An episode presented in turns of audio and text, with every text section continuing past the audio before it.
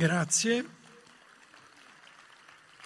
Sono onorato di partecipare ancora una volta a questo festival, per la prima volta in verità qui a Sassuolo, ma diamo un saluto anche agli amici di Modena che eh, ci stanno ascoltando. E ormai è un festival particolarmente importante che ha valicato anche i confini del nostro paese e la presenza dell'amico Rouen questa sera lo conferma. Una riflessione lunga che dura giorni su temi impegnativi, eh, come dire, è una grazia per tutto il Paese, in un momento nel quale si riflette poco, si legge meno e gli errori crescono.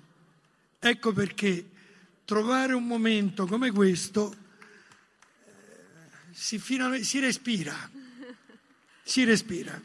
Non solo perché c'è anche un freschetto piacevole. piacevole qui a Sassuolo, che poi per me ricorda, è la prima volta che vengo, ma io Sassuolo lo ricordo per un vostro illustre concittadino che mi ha consacrato vescovo, il cardinale Ruini, quindi, al quale facciamogli un applauso. E quindi finalmente patrodigli sono stato a Sassuolo. No, il tema che mi è stato assegnato è un tema eh, vastissimo. Le declinazioni poi che la nostra amica presentatrice faceva in realtà richiederebbero non una ma più eh, lezioni. Ecco. In questo senso io vorrei affrontare, eh, ho scritto ma leggo, non leggo, eh, preferisco eh, una eh, lezione a braccio per rispondere anche a diversi interrogativi che nascevano dalle parole della introduzione. Il termine bioetica è un termine che fu coniato nel 1970 da un oncologo americano, un professor Potter. Perché? Perché il professor Potter eh, aveva compreso, assieme a tanti altri, che il mondo stava cambiando in maniera velocissima, con uno sviluppo della tecnica come mai si immaginava. Si poteva intervenire nella vita umana in maniera piuttosto radicale. Il problema dell'inquinamento e dello sfruttamento della creazione diventava sempre più evidente e in questo senso lui riteneva importante, unendo questi due termini, bios che significa vita e ethos che significa comportamento, riteneva importante che per comprendere, per aiutare la vita in tutti i suoi aspetti, non bastava lasciarla nelle mani della sola tecnica, ma era importante accompagnarla con la dimensione etica, con la dimensione umanistica. Di qui il termine bioetica che è un termine certamente nuovo che coglieva alcuni aspetti importanti. Non dimentichiamo che già negli anni 30 Heidegger, prevedendo questo sviluppo della tecnica, affermò con una frase che tutti ricordiamo, ormai solo un Dio ci può salvare. Non intendeva il Dio cristiano, intendeva la metafisica, la filosofia, l'umanesimo. Successivamente lo sviluppo delle industrie che sfruttavano il creato furono avvertite dal club di Roma che se avessero continuato a, a sfruttare la creazione in maniera dissennata, pensando solo al guadagno, il mondo avrebbe visto una possibile tragedia, che è quella che poi è avvenuta successivamente, quando il filosofo ebreo Ansionas scrisse un piccolo volumetto da un titolo significativo, Sull'orlo dell'abisso. C'è poco da stare tranquilli. Stiamo sull'orlo dell'abisso. E in verità oggi siamo consapevoli di quanto viviamo un periodo mai vissuto prima nella storia umana. Per la prima volta nella storia dell'umanità gli uomini hanno il potere di distruggere sia il pianeta sia l'umanità. Pensiamo alla bomba nucleare. Non era mai accaduto prima. Pensiamo allo sfruttamento del creato, con il clima, con l'inquinamento atmosferico, possiamo distruggere la vita di tutto il pianeta. Con le nuove tecnologie convergenti si aprono delle possibilità drammatiche. Tutti voi potete immaginare che colui che possiede, che po- potrebbe possedere, possedere i big data, può essere il padrone assoluto del mondo. Attraverso le tecnologie di manipolazione del corpo umano, noi per la prima volta possiamo trasformare radicalmente la stessa persona umana. Ecco perché, cari amici e amiche, il tempo che noi viviamo richiede un sussulto morale, a mio avviso anche spirituale. La globalizzazione, che è un fatto storico, che è una, di una evidenza ormai universale, si è sviluppata soprattutto sul versante del mercato. Le Nike ce l'hanno a Nairobi come a Stoccolma, in Cina come a New York, oltre che a Sassuolo, evidentemente. Non è così per la democrazia, non è così per i valori umanistici. Non è così per la solidarietà, non è così per la fraternità.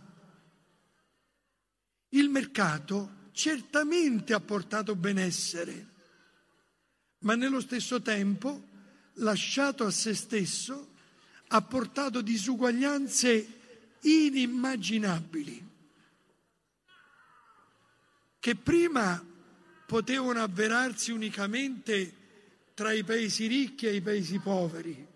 Oggi non è più così. Le disuguaglianze sono all'interno di tutti i paesi.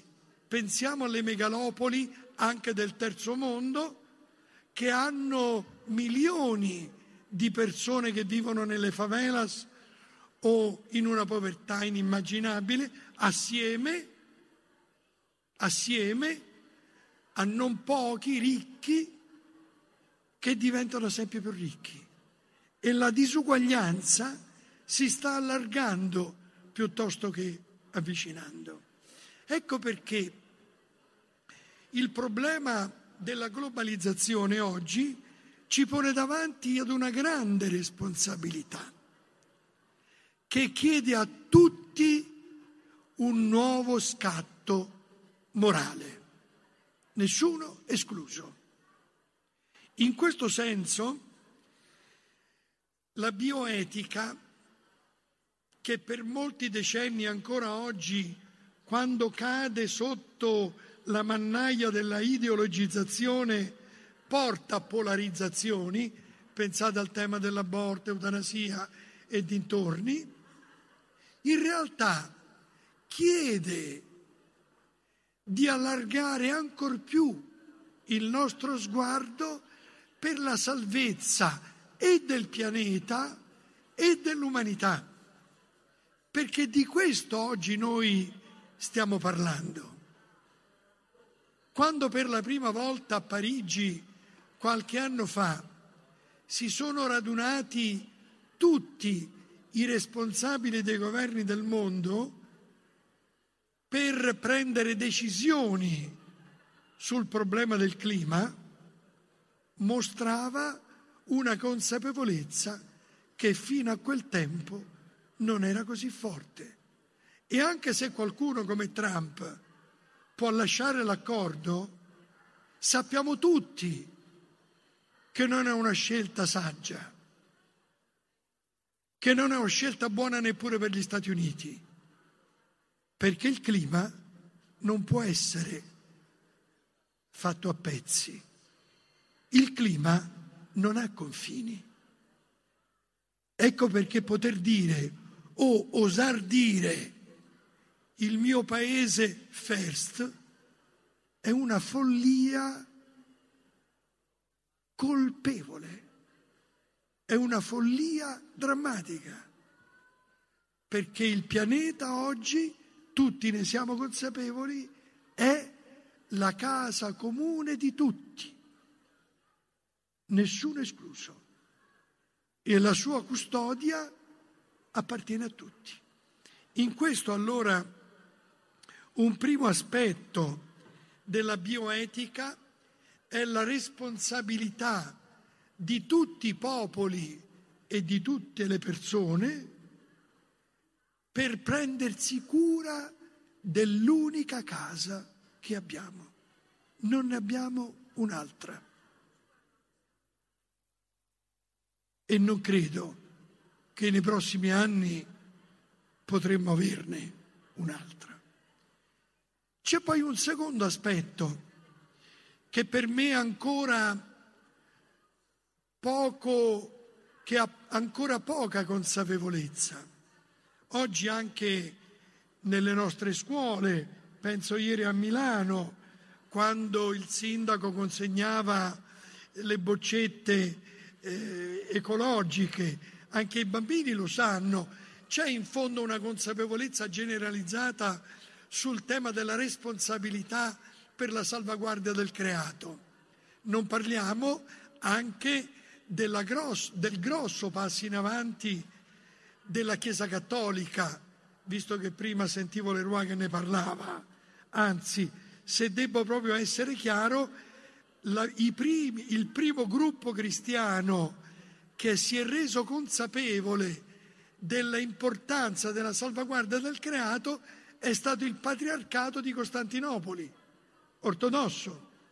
Già negli anni Ottanta il patriarca Dimitrios e poi il patriarca Bartolomeo hanno scritto dei testi sulla salvaguardia del creato e per questi cristiani il primo settembre nel quale loro festeggiano l'inizio dell'anno liturgico e l'inizio del mondo, la creazione, loro il primo settembre festeggiano appunto la santità della creazione. E personalmente, visto che la segretaria ha parlato della mia presidenza alla Commissione per l'Ecumenismo, personalmente convinsi l'allora conferenza episcopale italiana a stabilire anche per il nostro paese il primo settembre come il giorno nel quale anche i cattolici italiani pregano e prendono coscienza di questa dimensione importantissima dell'attenzione al creato. Papa Francesco, con uno scatto straordinario, attraverso la Laudato Si, ha dato un documento che è particolarmente importante non solo per i cattolici, ma per il mondo intero. E vi confesso che non è stato così pacifico. Ricordo personalmente un autorevole esponente degli Stati Uniti che venne a trovarmi per chiedere di dire al Papa che qualche pagina di quell'enciclica andava cancellata. Non è stato un documento appunto che è passato indenne da critiche e tuttavia penso che quel testo resti davvero una carta magna per un'attenzione morale alla salvaguardia di questa casa comune di tutti. Dicevo che se questa consapevolezza è chiara, non è chiara un'altra consapevolezza, e cioè l'unità della famiglia che abita questa casa. Oggi è fiacchissima la consapevolezza che tutti i popoli formano un'unica famiglia. Forse l'unica volta che l'abbiamo sentito è quando l'uomo è sbarcato sulla Luna. Allora forse abbiamo sentito l'umanità della Terra come una famiglia. Ma è terminata lì.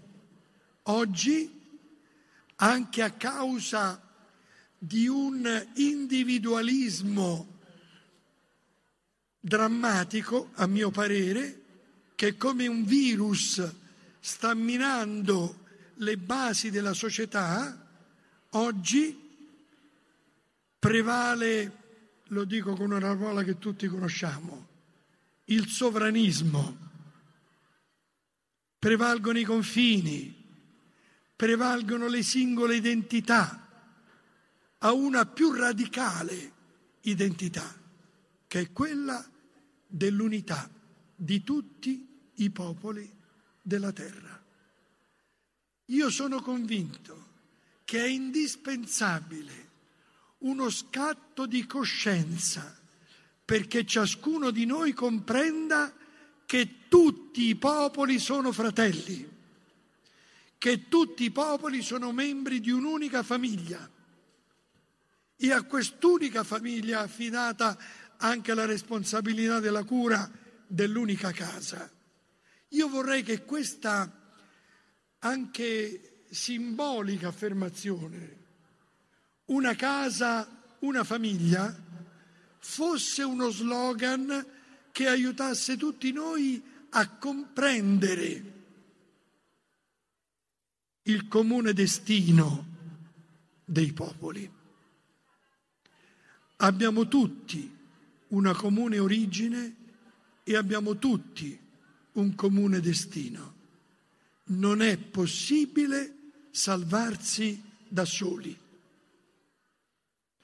Non è possibile essere separati gli uni dagli altri.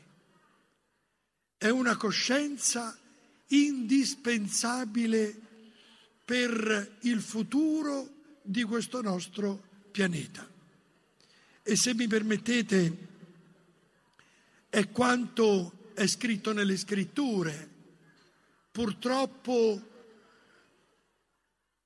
un individualismo si è impossessato anche del cristianesimo negli ultimi secoli. Non lo dico io, lo scrive Papa Benedetto XVI. Benedetto XVI si chiede, dovremmo domandarci perché nella spiritualità cristiana si è affermato il principio che ciascuno deve salvarsi l'anima. Quando, dice il Papa, o ce la salviamo tutti come popolo, da soli in paradiso non si entra. Questa consapevolezza di un'appartenenza globale spiega Papa Francesco e la vocazione della Chiesa. La Chiesa non è nata, qui deraglio un po' dalla bioetica, ma la Chiesa non è nata per se stessa, non è una ditta che deve rafforzarsi ed essere più abile per vendere il suo prodotto. La Chiesa, come dice il Concilio Vaticano II, è segno e strumento dell'unità di tutto il genere umano. I cristiani esistono perché tutti i popoli si riscoprono fratelli. Questo è il Vangelo e questo è quello che Papa Francesco sta dicendo. Ecco perché è richiesta a noi cristiani, ma non solo, una visione universale, una visione planetaria, una visione che anche da Sassuolo arrivi fino ai confini del mondo. Nessuno è estraneo a noi. Nessuno non ci riguarda. Siamo tutti legati. Ecco perché la bioetica in questo senso o è globale o non è. La responsabilità della vita non è la responsabilità di un concetto astratto. La vita in astratto non esiste. La vita siamo noi. La vita siamo 7 miliardi di persone. La vita è l'abitabilità di questo pianeta. È questo il senso di una fraternità universale tra gli uomini e le donne e la creazione, come Francesco d'Assisi 800 anni fa aveva intuito e predicato. In questo senso la bioetica globale chiede non solo l'aiuto della tecnica, ma chiede l'aiuto di tutte le scienze. Chiede l'aiuto di tutta l'etica, la filosofia, compresa la teologia. Oggi abbiamo bisogno di un, lo sentivo anche prima, lo diceva Rouen, abbiamo bisogno di una cultura dell'incontro. Oggi credenti e laici debbono ritrovare la capacità di parlarsi e di incontrarsi. Oggi i credenti delle diverse confessioni cristiane e delle diverse fedi debbono avere la capacità di incontrarsi per individuare tutti una prospettiva che ci unisca. Non possiamo lasciare, e qui accenno ad una prospettiva particolare, non possiamo lasciare alle nuove tecnologie un progresso privo di etica di educazione e di diritto. Qualche mese fa è venuto ad incontrarmi il presidente di Microsoft. Mi diceva, noi solo a Seattle hanno 50.000 ingegneri che lavorano. Noi siamo come obbligati a creare nuove prospettive, ma ci rendiamo conto che correremmo un rischio gravissimo, essendo tutti noi ingegneri, se non fossimo accompagnati dalle prospettive dei valori etici, dei valori educativi e anche delle prospettive giuridiche. Faccio un solo esempio. Chi possiede i big data può rendere schiavi tutti gli altri. Il riconoscimento facciale dà nelle mani di chi ha le redini della tecnologia il potere assoluto su ciascuno di noi. E questo è già rischiosissimo se le grandi aziende sono aziende private, ma se come accade in Cina queste grandi compagnie sono statali, il potere politico detiene il potere assoluto su tutti. Ecco perché la prospettiva etica, quella giuridica, deve accompagnare il progresso e accenno solo a quella educativa. Oggi su 7 miliardi di persone, 4 miliardi e 300 persone usiamo l'iPad. Vuol dire che parliamo, non con le persone, con uno strumento. Siamo tutti più collegati, ma siamo tutti più fraterni? Siamo tutti più solidali? E dove approda tutta la dimensione affettiva? Ci innamoreremo dei robot? E dove approda tutta la dimensione relazionale, creativa? Certo, l'intelligenza artificiale può creare anche nuova musica, ma attenzione, il problema della corporeità il corpo, il toccarsi, l'abbracciarsi ha un valore inestimabile che noi rischiamo di accantonare. Per noi più vecchietti il problema è relativo, ma quando si comincia da bambini piccoli il rischio, come vedete, può essere drammatico.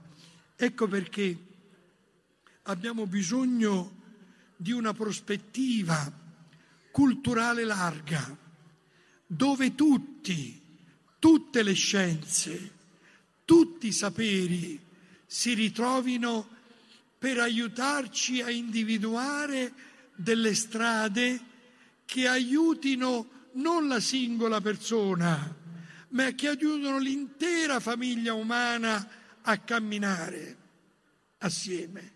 È ovvio che pensare in, una, in un palazzo che alcuni muoiono di fame e altri gongolano nella ricchezza, sarà un palazzo che esploderà. Così è nella Terra, così è nel pianeta. Ecco perché deve nascere, deve crescere, a mio avviso, una consapevolezza nuova una visione nuova per dare alla globalizzazione, che per ora è quasi esclusivamente del mercato, per dare alla globalizzazione un'anima, un'anima spirituale, un'anima umanistica. E qui il nostro paese, o se volete l'Europa, ha una responsabilità incredibile. L'Europa ha inventato le universitas, le università, quando tutti i saperi abitavano in uno stesso spazio e si preoccupavano di uno stesso oggetto che era l'uomo, che era la città, che era il futuro. Leonardo da Vinci non era solo un matematico, era anche un pittore. Michelangelo era anche un poeta. La tradizione europea, umanistica, credente, laica, ha oggi la responsabilità di riproporsi come ispiratrice per il mondo di una dimensione spirituale che altrimenti nell'est, nell'ovest riescono a trovare. E chi di voi, chi di voi ha frequentato un poco le prospettive delle tecnologie convergenti si renderà conto che cosa vuol dire una macchina tecnologica come la Cina senza una prospettiva etica, che cosa vuol dire o una macchina tecnologica tesa solo ad un mercato senza regole sa bene dove porta. Ecco perché mi permetto nel cuore dell'Italia, qui in questa regione dove Bologna ha rappresentato una delle prime università del mondo, mi permetto di dire che abbiamo una responsabilità, che non solo i politici, ma anche gli uomini di cultura, anche le chiese, anche festival come questi, hanno la responsabilità non solo di continuare, ma di crescere nell'approfondimento culturale, etico, umanistico e spirituale per dare una speranza a questo nostro mondo, un'Europa chiusa in se stessa, non solo alla fine si sterilisce, ma diventa una pietra d'inciampo.